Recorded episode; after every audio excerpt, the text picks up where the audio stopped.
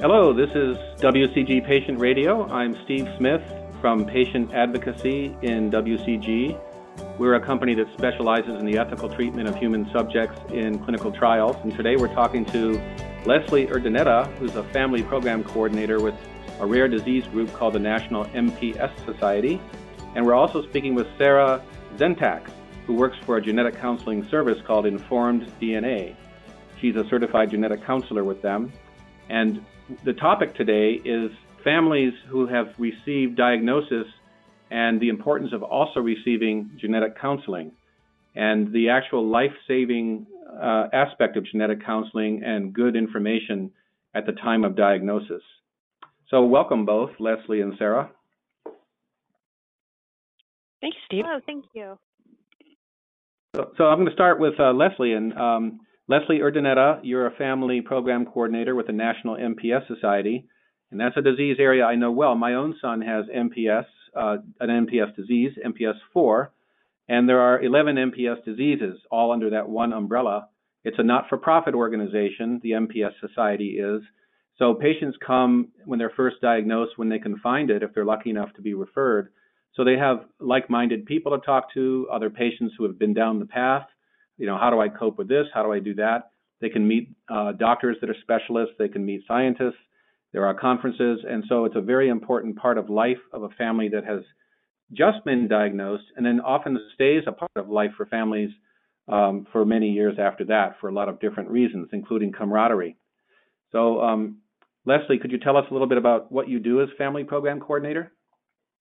Of course. So part of my job is um, we start with families a, upon initial diagnosis, and they reach our office in a variety of ways. But generally, families have received information that their child um, has tested positive for one of the diseases that we cover, and we begin our services at that moment. We have a pathways program that provides either myself or my coworker to join with the family and provide comprehensive services for the first year of diagnosis. In that process, we complete a home visit with the family anywhere across the United States. We meet with them, we begin services at that time. We help link them to physicians familiar with MPS, connect with other families, ensure that they are set up with um, various state, federal, and local services, and that kind of thing. Um, that program is comprehensive for the first year, and then families roll into being covered through our family support programs throughout the rest of as as long as they remain members and want to become involved so they can reach to us if they need assistance down the road with school or transitions to adulthood um, we get a lot of questions about access to insurance and and coverage for various things um, that kind of thing for so for, uh, this is a lot that's a lot of different topics why is um, why can't these families just ask their doctor when they're diagnosed? I mean, I know the answer to that, but I don't think everybody does. The it is it is very uncommon, I would say, for our families to immediately begin with a physician that is familiar at all with MPS. These are extremely rare diseases. We have physicians that call our offices wanting additional information about MPS because very likely they may only see one patient in their career with with one of and, and are these very serious diseases and what what's the sort of emotional state that the families are in when you uh, meet them and they've been diagnosed they are very serious diseases. They are progressive degenerative and in most cases life limiting um, so generally families come to us because they've been given information that their child has a terminal diagnosis. Much of the literature still remains that life expectancy for these diseases is early teenage years, and that's often what the families are hearing very initially. And initially, sometimes the um, symptoms aren't nearly as bad as they're going to become later. Is that right? Correct. Yes, we see children generally develop normally with um, with mucopolysaccharidosis, with the MPS diseases, and then they begin to regress and lose skills, and symptoms increase over time. So what is it? What are the kinds of things that um, the genetic counseling? What's the situation with genetic counseling with this group of people? The genetic counseling is crucial for this population because, as I mentioned, we have families that get these um, get a diagnosis and they're told right away that, that the disease is terminal and that there are no treatments. Even though now we are recognizing, yes, there are treatments, there are things available, there are things that can be done. Um, we have, we very frequently get calls where there's a lot of misinformation about these diseases. And if we can kind of come in and help correct some of that information and direct families to genetic counselors and people who really are familiar with rare diseases, then they get accurate information and then they get connected with things for early intervention, for treatment options, and for really seeing what is available out there. So it's So you said the crucial. diseases are we- the longer we wait, um, yeah, the longer you wait, the more complications they have, and the more um, the more difficult it is to overcome some of those complications and symptoms. That's what I was going to ask. Yes, you said that diseases are progressive, so if you can get the testing and the counseling done and the patient families begin doing the right thing, they might end up on whatever the available therapies are and slow down the progression. Is that accurate? That's completely accurate. Yes. And what are the treatments these days? I mean, I know there has have been for some of these diseases, uh, which are enzyme deficiencies, enzyme replacement therapy, which is an IV infusion. Is that the current state of the art? Yes, for for a handful of the diseases, we do have enzyme replacement therapy or ERT as a treatment option. Um, for for one disease type in particular, MPS one, um, transplantation either through bone marrow or stem cell is accepted, and it's also being trialed in other syndrome types as well. Those um, transplant processes are recommended to occur before age two, but the earlier the better. It's very different in the MPS diseases um, than what we see in some other syndrome types and other disease um, umbrellas because they can go a longer period of time without transplant. But our our um, our patient population requires intervention as soon and as early as possible. So we do have enzyme replacement therapy primarily, but some other other options depending on the type. So getting these families this information is really a race against time before they, they no longer qualify to benefit from the treatment. Correct. And we have seen that. We have seen children, unfortunately, have um, considerably more complications when um, when treatment is delayed.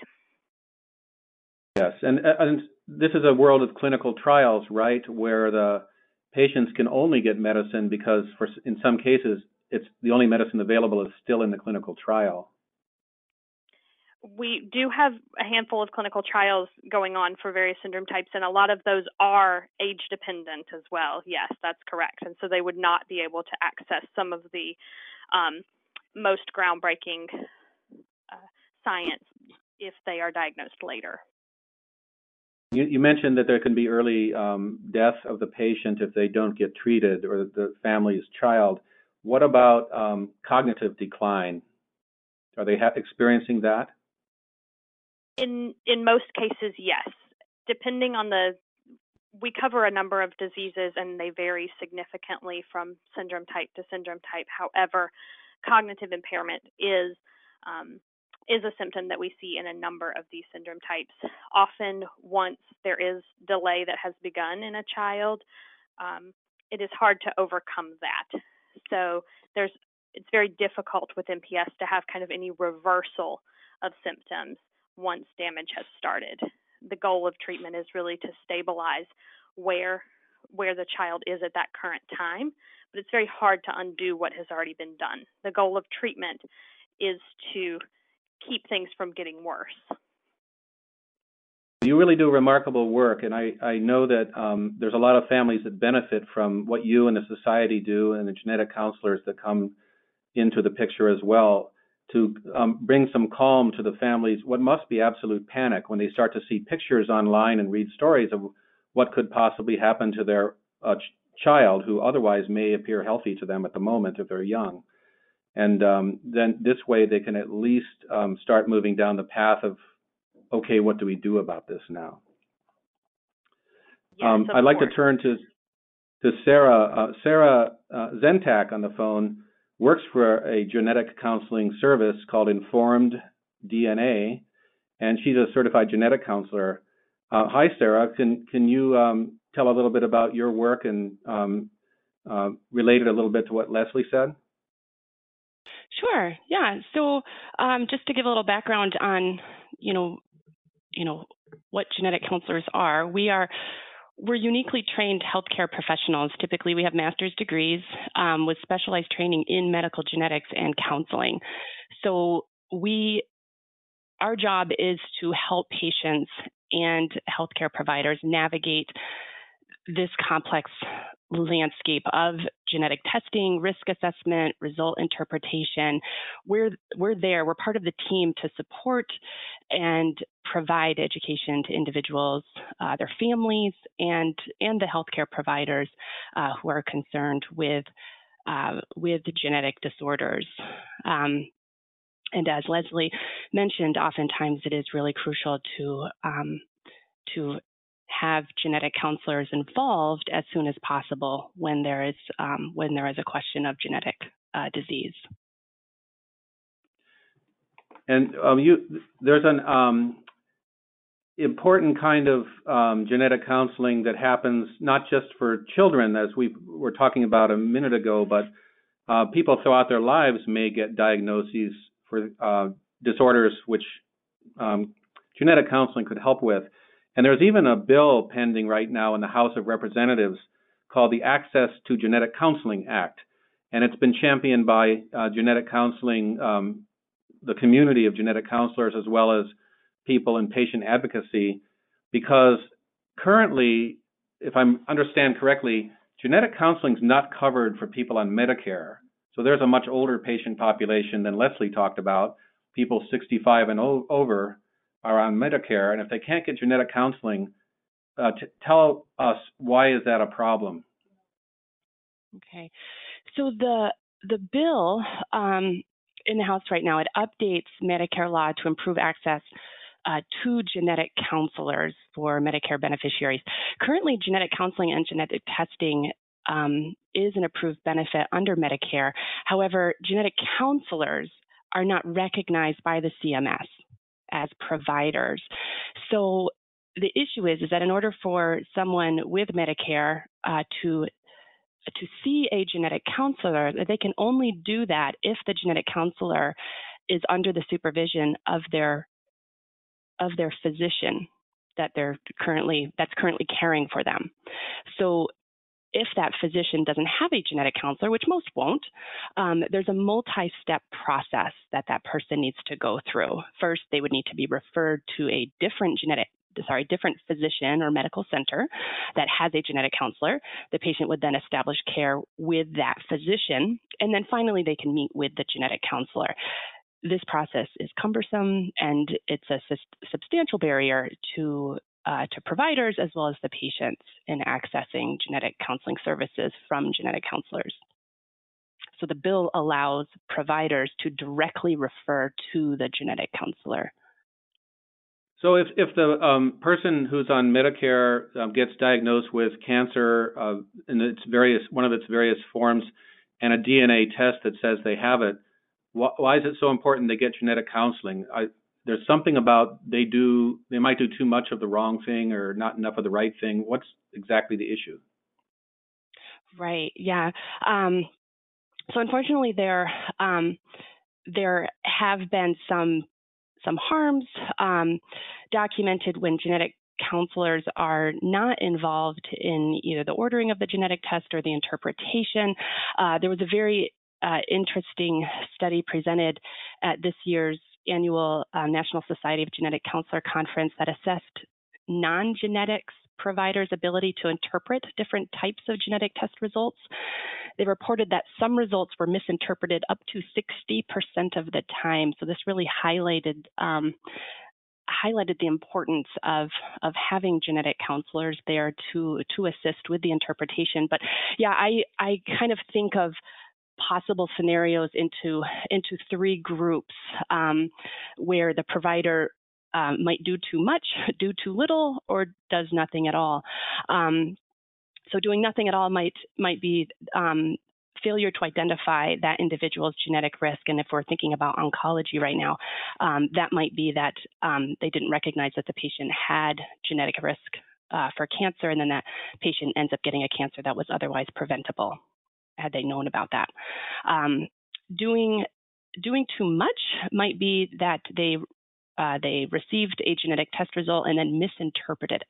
Maybe misinterpreted a low risk genetic result as a high risk result.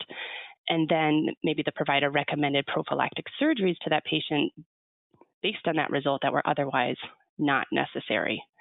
And then the third category of doing too little, that might represent um, an inaccurate risk assessment uh, based on the result. So um, I come from the world of oncology, so my examples are all, all oncology based, but let's just use maybe breast cancer uh, gene testing as our example.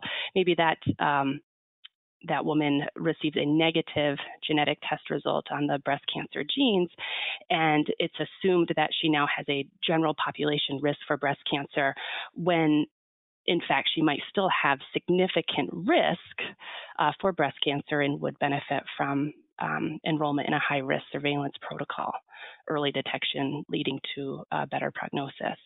And so those so are sometimes some of the. So if it's misinterpreted by the doctor, the doctor says, "Hey, your your test came back negative. You don't have breast cancer," then um, the misinterpretation would be, say, "You're you're fine. You know, go on with your life." When what the doctor probably should say is, "But since you have these familial, your family has these this history, you should be in a high surveillance program, right? You should be checked exactly. often. You should be getting screened.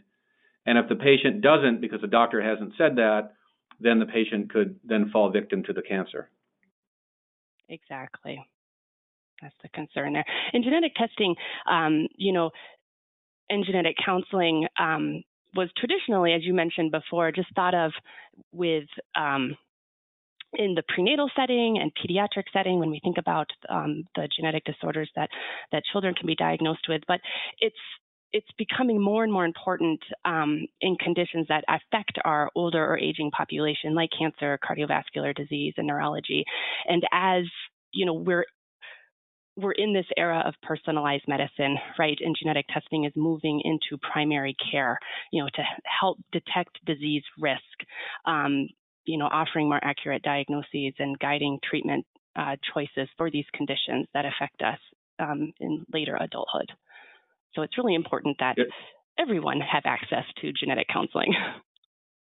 Yes, yes. Through the years. So there's so many so many more genetic tests now than there used to be. So people are getting the information, but how to interpret it is really where the genetic counselor comes in.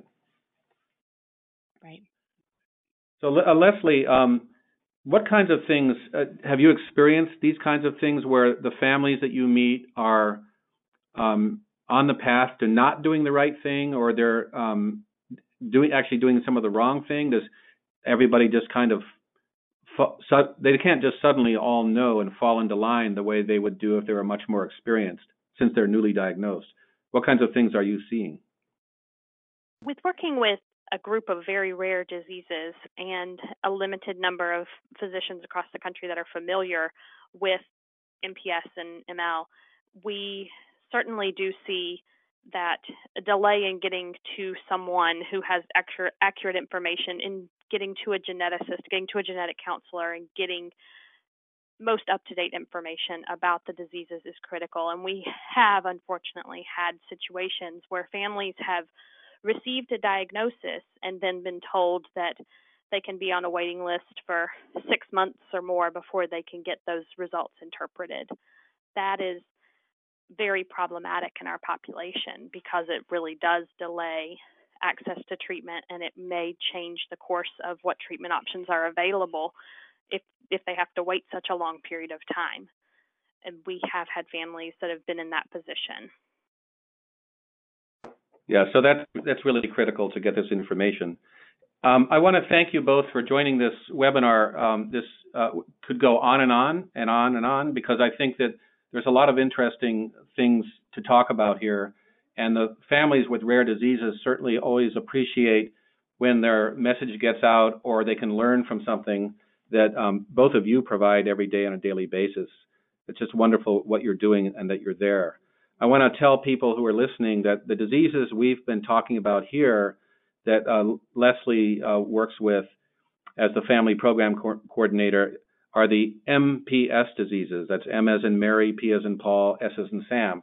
Those are the mucopolysaccharide disorders and also mucolipidosis. Um, the website of her organization uh, is mpssociety.org. And Sarah Zentak, the certified genetic counselor we're speaking with, uh, works for Informed DNA. And the website for Informed DNA is just that, right? InformedDNA.com. Is that right, Sarah? It is. Thank you, Steve. So thank you everybody for listening. Uh, this is WCG Patient Radio. My name is Steve Smith. We've been speaking with Leslie Urdaneta from the National MPS Society and with Sarah Zentak of Informed DNA. Thanks for listening, everybody.